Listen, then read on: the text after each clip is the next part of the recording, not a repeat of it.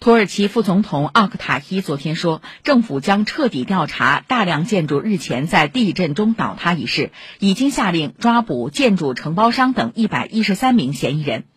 奥克塔伊还通报，司法部已经在各个受灾省份成立了地震犯罪调查局，以调查相关情况。同一天，土耳其环境部长屈吕姆通报，依据对超过十七万栋建筑的评估，目前共有两万四千九百二十一栋建筑在地震中倒塌或严重受损。